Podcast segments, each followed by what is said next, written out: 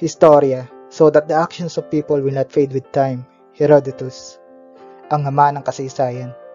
Siya ay naniniwala sa kalagaan ng pagkusisa sa nakaraan, sapagkat ang sangkatauhan ay hinuhubog ng kanyang kasaysayan.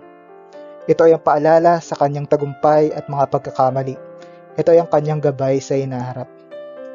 Ang kasaysayan ay ang record ng mga importanteng pangyayari sa wasong pagkakasunod na nakakaapekto sa isang tao, bansa o isang institusyon na may kaakibat na paliwanag sa mga naging sanhi nito.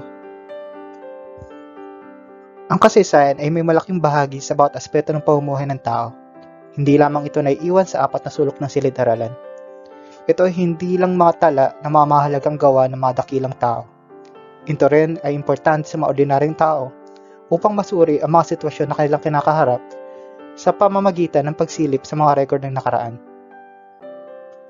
Ang ilang halimbawa ng gamit ng kasaysayan sa pamumuhay ng isang tao ay ang mga tala ng nakaraan, mga kwentong bayan at alamat, mga medikal na record, sining, teatro at mga pelikula, at kasama na rin dito ang mga record ng marka ng isang mag-aaral. History is not just a catalog of events put in the right order like a railway timetable. AJP Taylor Ang kasaysayan ay hindi lamang simpleng pagtatala ng mga pangyayari. Isang malaking bahagi nito ay ang pag-iimbestiga sa katotohanan sa likod ng mga nakalap na record ng nakaraan.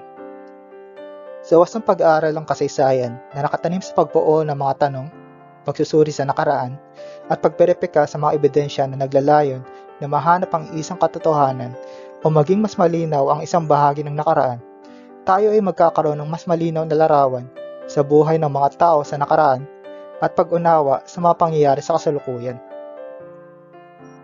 Mahalaga para sa mga tao na aralan ng kasaysayan para malaman nila ang kanilang nakaraan, maunawaan ang kasalukuyan, magkaroon ng malawak na perspektibo, at makapagkamit ng isang isip na mapanuri.